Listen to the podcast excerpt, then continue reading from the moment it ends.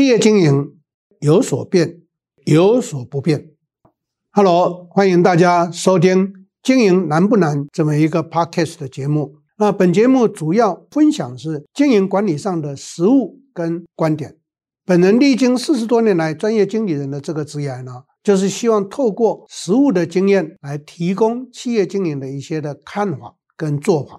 那在资讯栏下方呢，有更多关于经营管理的课程，以及关于我的这一些经历呢，有兴趣的听众朋友们可以从下方陆续的去查看。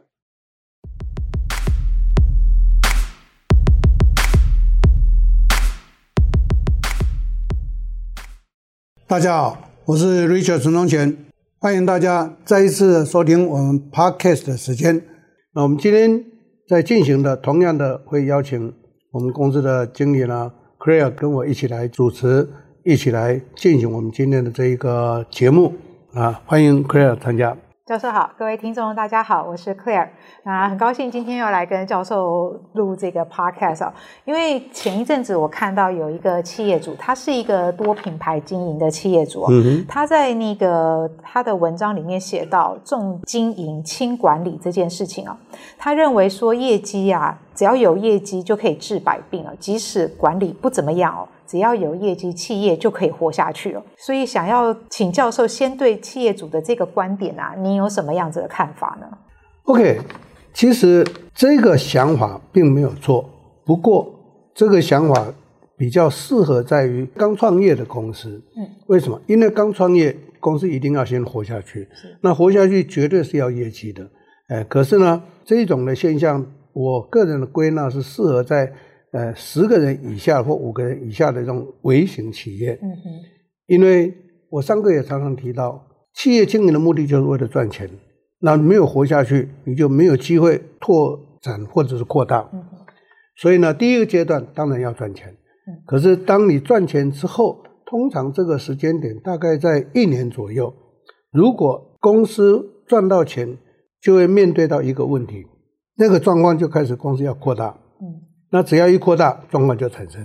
对，哎，所以根据我在上课的归纳里头呢，一个新创公司第一阶段一定是要赚钱，再来它就会扩大，扩大之后就会面对到两个问题，一个问题是资金不够，嗯，第二个问题就是管理不到位，就开始乱，嗯，啊，所以管理不是不重要，管理非常重要。如果管理不重要的话，那再就大家想想看，一个企业为什么在学企业管理的课程上头？管理是这么的被强调，嗯、对不对？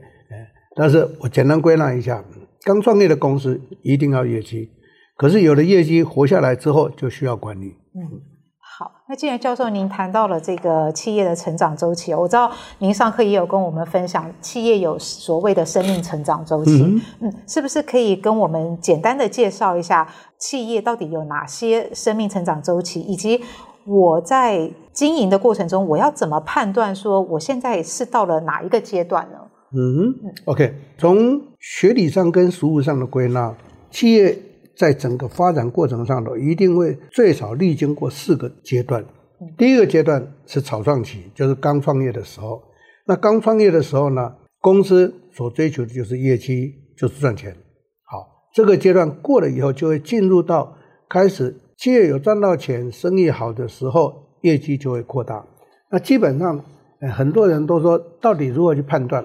那我就举一个实际的例子来讲：一个企业如果营业额在五千万以下的，都是属于草创期；所以五千万以上的话，就会进入到成长期。好，第二阶段的成长期所需要的是什么？就是管理，就是开始企业要懂得去经营市场。开始要懂得把各项经营管理的一些方法就要用进来，否则的话，企业就一定会乱。那在草创期，通常比较容易成功，是因为创业者很专业，创业者有他的一些创新的想法，那他的专业的技术、专业的能力能够让他活下来。可是到了成长期的时候，专业不是不重要，他就会开始出现失控的状态。为什么？因为组织就会从十个人扩大到三十个人。那只要组织一扩大，企业就会面对到经营管理的一些失控的现象，所以这是成长期会面对到的。从公司的管理角度来看，会出现这个情况。但是因为公司做对了，那业绩开始上去的时候，很多人也问我说，那第二阶段如何去评估？通常这个阶段是五千万营业额以上到三个亿，这个中间就叫做成长期。那成长期会出现到跳跃式的扩大，但是有很多企业在这个阶段就会出状况，就会开始消失，或者退回到草创期的时候。好，这是第二阶段的一些特色。那成长期过了以后。企业就会从五亿开始跳到十个亿，那这个阶段就叫做发展期。那发展期跟成长期有些什么不一样？发展期跟成长期就学理上来讲，它归纳成为同一个阶段，只不过发展期是公司就会出现扩大，扩大组织就会从三十个人到一百个人，这个就是成长期。那市场就会开始扩大，可能就要开始进入到跨境，比如说台湾有很多玩电商的，这个时候就是跨境的开始。好，通常在这个阶段的情形之下，企业比较需要的是什么？比较需要的是行销跟多元管理的一些导入，这是第二阶段成长期。我把成长期分两个部分。嗯嗯。好，那这个过了以后，就会进入到成熟期。成熟期呢，通常在企业里头如何去看？第一个，竞争开始白热化，开始玩价格战，开始很多企业会面对到挑战，进入到所谓的红海市场的经营的过程。那企业到这个阶段的时候，就会进入到所谓的必须要被迫走上授权管理。那授权管理是非常必要的，因为组织已经从原来的十个人以下，现在扩大到可能就几百个人了。那这个时候，如果再不重视管理或者重视组织规划，企业一定会乱。这是成熟期，为什么有很多的公司在成熟期无法持续的发扬光大跟持续的扩张？问题出在于他们的组织设计错误跟管理没有到位。好，那这个成熟期的时候，企业就会渐渐面临到一个转折的情况。这个所谓的转折，就是企业会面对到变革。如果变革成功，它就会出现第二曲线；如果变革没成功，那它就会进入到衰退期。我相信大家如果收集资料，都会发现到台湾有很多有资历的公司，为什么最近频频出状况？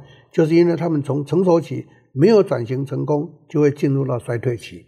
那衰退期不需要解释，大家都知道了，企业可能易主，可能倒闭。那但是转型成功的公司呢，它就会进入到第二曲线。所以通常进入到第二曲线的时候，营业额就会从十个亿开始往上冲。通常这一个成功的公司占的百分比大约是在三个 percent 左右。那这三个 percent 的公司，现在大家在台面上看到的知名的公司，都是这样转型上去的。这是简单跟大家做这么一个归纳，提供大家参考。嗯嗯，那在实物上啊，我们其实看到蛮多，尤其像我们的客户，很多都是在发展期，或者是他要从存活期要进入发展期的这个阶段。嗯、那其实这个时间点很关键的，就是如果他刚如教授说的，他如果没有活下来的话，就没有然后了嘛。对。所以想要在这个发展期跟存活期。这个阶段来多跟教授互动一下哦，因为刚刚前面您也提到，很多企业在新创的时候、创业的时候，它就是靠我有创新的服务，可能我有爆品，然后我很会做广告、做行销宣传哦，然后很快的打出我在市场上的这个知名度。那这个时候，其实因为公司规模小，所以都是老板说了算，就是主要是用人治的方式在经营哦。可是当产品已经火了，在市场上有一点知名度的时候，它理论上就如教授刚刚说说的，它的这个业绩已经达到了，比如说五千万以上，甚至上亿了，它会进入开始发展期。可是如果这个时候它没有后续的产品有一直迭代更新啊，或者是它没有因应市场的这个变化来跟着做准备的话，它就会很容易会被市场的变化追着跑，然后再加上因为它人员开始扩充。然后也没有所谓的管理机制，团队也不到位，然后也会造成人员流动的情况也会比较大。嗯，那老板整个状况就是一方面在应付市场，一方面内部也是乱哄哄，就内忧外患哦，蜡烛是多头在烧，所以很多老板他其实会选择不管怎么样，我先救业绩，我一定要有业绩，然后剩下的。先放到后面去，他觉得我现在要建管理制度，我现在要来做人员培训，其实都太慢了。他认为缓不济急哦。嗯哼，所以我们看到很多企业在这个地方一直在不停的摆荡摆荡，所以想要跟教授来问一下，因为您常常讲说经营跟管理，经营我们是做要做对的事情，那管理是要把事情做对。嗯哼。所以如果卡在现在这个发展期上不去的这个企业呢，想问一下教授，他已经是这个状况了，他该怎么办呢？那对于企业主来说，他现在最关心的就是他的营收。那想说，先我们先从营收来给这些企业主一些建议，好不好？比如说，他还有他的这个钱资金配置，嗯、因为现金流也很重要嘛。嗯，其实任何公司啊，在炒赚的过程上头是很容易赚钱的。嗯，哦，我刚刚前头有提到，赚钱的关键就是在于第一个，他有创意；第二个，他有专业的技能；第三个，他有专业的技术。嗯，所以他靠这三个就可以赚钱。嗯。但是我们必须得承认一件事情，赚的都是小钱，所以有很多人常常讲说：“我这么拼，为什么我就没办法上去？”我总是笑一笑跟他讲说：“你这么拼没错，可是为什么没办法上去？因为你是独乐乐。那各位都听过这一句俗话，就是‘独乐乐不如众乐乐’。你为什么要自己这么厉害？就只有你厉害，其他人都不厉害。这是台湾有非常多的企业，包括到现在有很多的小微企业的老板。”还是处于这一种观念跟这种做法，所以他真的很厉害，但是他也很辛苦。为什么？因为他少了第一个少了团队，第二个少了管理。我在上课或者是分享，常常强调一件事情：一个事业要做成功，第一个你要有自己的想法，这就是创新或者是专业；第二个经营要成功，必须要讲求方法。所以要不断的学正确有效的方法。第三个要用工具，所以方法跟工具是如何让一个企业从一个新创草创时期转变成为成长期或发展期的一个必要过程。但是台湾百分之八十的公司在这个过程上就不容易跨过去。所以我们可以看到，有些跨上去了又退回来，跨上去又退回来。关键在什么地方？因为他很厉害，他很聪明。可是他并没有去学正确有效的方法，再来他没有用到善用工具，所以他就会变成自己在忙乱。所以你说他有没有赚？有。可是他为什么这么辛苦？因为乱。嗯。啊，所以管理是非常非常的重要。有很多人忽略了管理，可是你可以去看，今天台面上成功的企业都靠什么上来？不是靠创意上来，是靠管理发展上来的。我再重复简单归纳。创意可以让你活着，可是你要变得壮大，必须要靠方法跟工具，那就是管理。嗯嗯。可是常常听到老板们讲说，我现在就是我团队还没有准备好，我知道这些都很重要，但是我就是团队没有准备好，我觉得他们都不 qualify。就是我们要怎么跟企业主来沟通这个观念？说，嗯，即便你现在是这个状况，但是你还是得要做一点什么，对不对？对啊，这个就是重点。企业主或者创业者真的非常的厉害，可是他不可能大小事全部都自己做。如果是这样的经营的话，那他又会回到对草创期。我在辅导企业过程中，常常跟这一种类型的老板讲一句话：你把基本的动作，把简单的就往下丢了，你不要再去做了，你要去做更有价值跟贡献的事。那这样的话，团队就你的简单跟基本功交给人员去做，或者你请他们来干什么？对不对？所以他们才有事做。但是呢，你在这个过程上头就会看这一些做事情的哪些人是懂得用方法，又可以肯学的。嗯，那你就要开始培养这些人，成为你的左右手。那这个时候，所谓的组织的形态就会出现。嗯，所谓我们常常讲的左右手或者备胎的主管就会出现。嗯，这样企业才能够从草创变成成长，从成长进入发展。这个过程需要这一个重点。您提到那个组织啊，那我就想问了，就老板就已经觉得我现在的人就是不行，那他可能真的需要一个左右手，那他势必在这个阶段，他一定是从外面找会比较快。对对，所以在外面找的时候，又要再经过，比如说大家的这个工作磨合啊，公司文化磨合啊等等的，它又会变成另外一个循环。对，所以在这个上面，教授是不是也可以建议他们，这个时候在发展期这个阶段，他的企业组织应该长成什么样子，会是一个比较恰当的？然后以及当我要从外面找一个主管进来的时候，怎么样可以双方快速的融合，或者是知道彼此到底合不合适？OK，呃，我在讲经营管理的课程或者人力资源的课程，常常强调一句话，因为这是很多老板跟主管会提的问题。老师，我跟你讲啊，我们的人员啊都怎么样怎么样啊？我就笑一笑，问他说：“对不起啊，老板跟主管，那些人谁找的？还不是你找的？”那有些主管就会讲说：“不是，我来的时候他们就在了。”我说：“好，那些人谁带的？还不是你带的？所以你不能够找理由跟借口说那不是我找的，那不是我带的。”那就是错了，本来就是你找的，你带的，所以在这个过程上呢，我们必须体会一件事情：这些人你找的，可能我们会看走眼，没关系啊，去找对的人来啊，这个也会产生第二个现象。为什么？厉害的人通常不太容易去接受比他厉害的人，这个是一个错误。嗯，真的，真的是一个错误。我这五十年来在经营企业，很多人常常说。教授，你好幸运哦！你找的人怎么都这么好？我说不是我幸运，是因为我接受比我厉害的人，然后我把贡献就丢给他，我把机会就让他去发展。因为我在二线看他们去发展，这样的话人员才能够扶持的上来。嗯，也从这个过程上我去看，我上课常常讲这两个字“当责”。这个彼得·杜拉克一直要告诉我们呢，这个 accountability 呢，就是在讲负责承上绩效。那负责承上绩效。你在用人的过程上就要开始去看，那如果他真的不行，好，那就让他做基本行政工作。如果他连行政工作都不行，那我的上课常常惯用字就把它干掉嘛。我们必须承认我们看错人嘛，对不对？啊，但是不是所有人都这么的不好啊？我承认有百分之二十是真的这种类型，可是百分之八十是可堪造就的。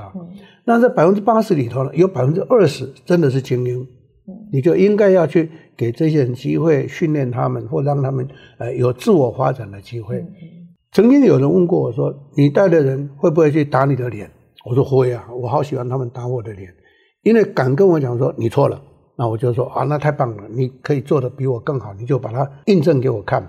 诶，他印证出来，我当然机会就给他。嗯，所以我这样的叙述跟说明是要告诉大家一件事情：身为一个领导者的老板或主管。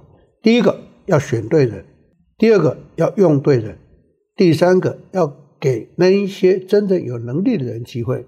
不是你是老板，你最伟大。真正厉害的人，我上课常常讲嘛，我说我总是喜欢举历史故事。刘邦为什么拥有汉朝？因为他用了韩信、张良、萧何。可是为什么韩信没有办法当皇帝？因为他很厉害，可是他没有那个胸襟，他就是呃唯我独尊的厉害。那最后的下场就被五马分尸啊！哦，所以这就是重点。楚汉相争，为什么是刘邦取得天下，不是项羽取得天下？你很厉害，可是你是孤家寡人。天下不是孤家寡人可以取得的，一定是众人去治理这么一个天下。嗯，企业也是如此。嗯，所以在组织图上面有没有哪些哪一些部门是在发展阶段一定要有的？因为我我曾经看过蛮多老板还要自己去网站。看履历筛选，然后自己面试，嗯、我觉得是非常辛苦。当一个企业在草创，我用这样字眼，草创好，它成功了。第一个要建的部门是什么部门？管理。管理部门。对，基本的管理动作一定要具备。比如说，我们的报表的制度，我们的准益的制度，我们情资的收集，嗯、这些都是管理。嗯、所以这个动作。变成老板就不需要了，交给这一些人懂的人去帮他 take care。嗯，那这样一来，老板就可以全心在他的厉害的地方去发挥。这个就是我在讲的，这一个基本工具要懂，这一个表单要有，那你才会知道说我到底经营的如何。嗯，所以管理一定要有。第一个要成立的是管理部门，对对对，OK。所以负责这个管理部门的主管，他必须也要有相当的资历嘛。因为在小公司里面的管理部通常会负责呃总务啊，然后财务啊、人资，嗯、对对。所以这个人其实在市场上不好找，嗯，对不对？有有相当资历，然后又要能够做表单、做 SOP。跟做统合的事情不好找，所以薪水是不是应该要给的好一点？对，这个是一个很好的问题。呃，我在相关的课程上永远告诉人家，一个新创的微型企业，嗯，要用的人不是一张白纸，嗯，而是在社会上要有两年到三年的历练的，嗯哼，然后呢，来这个地方，我我通常在辅导企业都会教这些老板用这种人。再来第二个，给比较好的薪水。第三个，告诉他，我事业扩大之后，你就是主管。通常这三招用下去，百分之八十有能力跟对自我有期许的人，通通都会发挥得上来。嗯，那当然有百分之二十呢，这是时下年轻人的心态，他就打混，他就是想过日子而已。那这个我就把它淘汰掉。嗯嗯，所以把机会给这百分之八十的人是非常重要的，所以薪水要给得好。嗯嗯，微型企业的薪水，每一个人的薪水比大型企业的基层人员要高很多。对，不然他根本找不到人。对啊，就是品公司的知名度啊，品牌知名度跟呃公司有的条件资源，其实都比不过大公司的光环。正确。嗯。好，所以这样子有了管理部门，然后把这个部门建制好以后，老板们就比较安心的可以去，比如说冲业绩啊、开发市场啊、开发新品，然后他也许带着他的这个业务人员也好，嗯、或者是这个第一线的打仗的这些同仁也好，嗯、让这些人去冲业绩。对，OK，好，那再来下一个要谈到的就是在这个阶段的人力策略。刚才您提到的要有管理部门，然后老板可能自己带领这个行销业务的团队。那他们的教育训练或者是工作岗位上面有没有特别要注意的地方呢？或者是在派训上面有没有重点重点培训的地方？基本上，一个微型企业，我一直强调，一直讲微型企业，就代表。人在十个人以下的，小型企业是三十个人以下的。那微型跟小型企业非常需要教育训练。为什么？因为这些人可能都是老板很厉害，再来就一堆的基层人员。那教育训练的重点就是第一个重点让他们多智能化，第二个重点让这一些人里面比较肯负责任、有担当的人，就要开始培养他们的管理技能。因为这些人如果能够被培养上来的话，那公司的发展就会有它的基础在。嗯、所以第一个多智能化，第二个管理工作要加上去。嗯，好，那这个动作做下去，公司的具体的管理团队就会形成。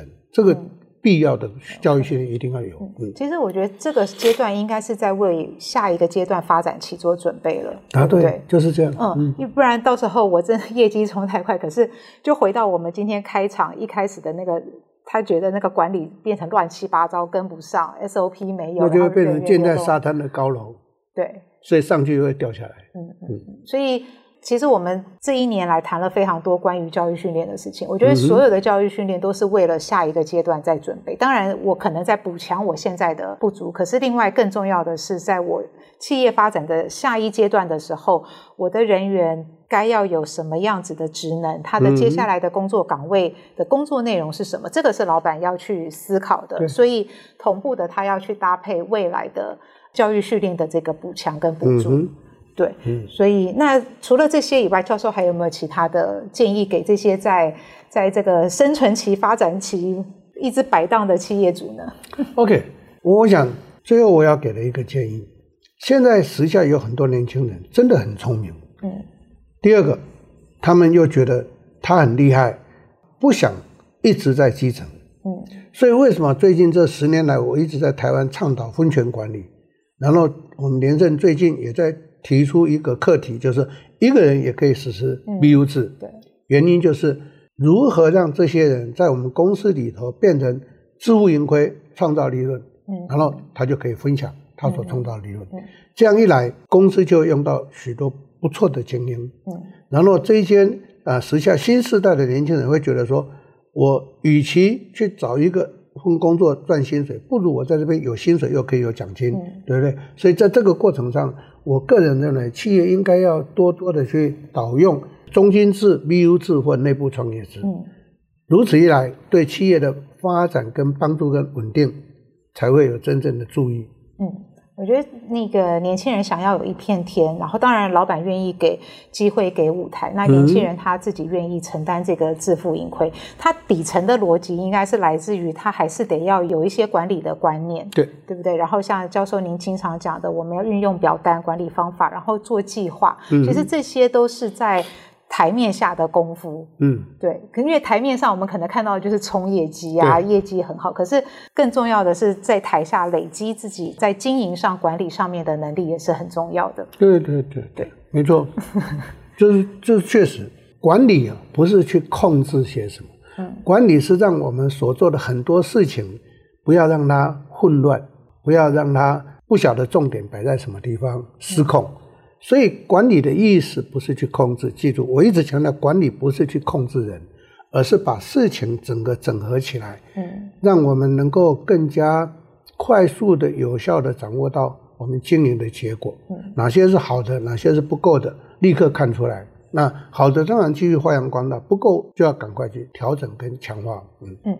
好，今天非常谢谢教授。那我们开了一个组织规划教练班，那这个是一个实作班的课程，嗯、可以帮助大家从公司的发展定位来开展所有的组织规划，再针对每一个工作岗位来展开相应的工作说明书，然后来展开所谓的 KPI，还有新奖的设定。那在课程里面，我们会一条龙带你产出所有的成果，可以回公司来做使用。我们可以在经营的发展道路上面找到对的人，让我们的人才可以发挥最大的效益。那今天非常非常谢谢教授给我们的一些分享，谢谢谢谢谢谢谢谢。那连胜在二零二四年也要即将公告我们新的这个课程表喽。那欢迎大家来填写相关资讯来的 Google 表单来索取课程资讯。今天非常谢谢教授，谢谢谢谢。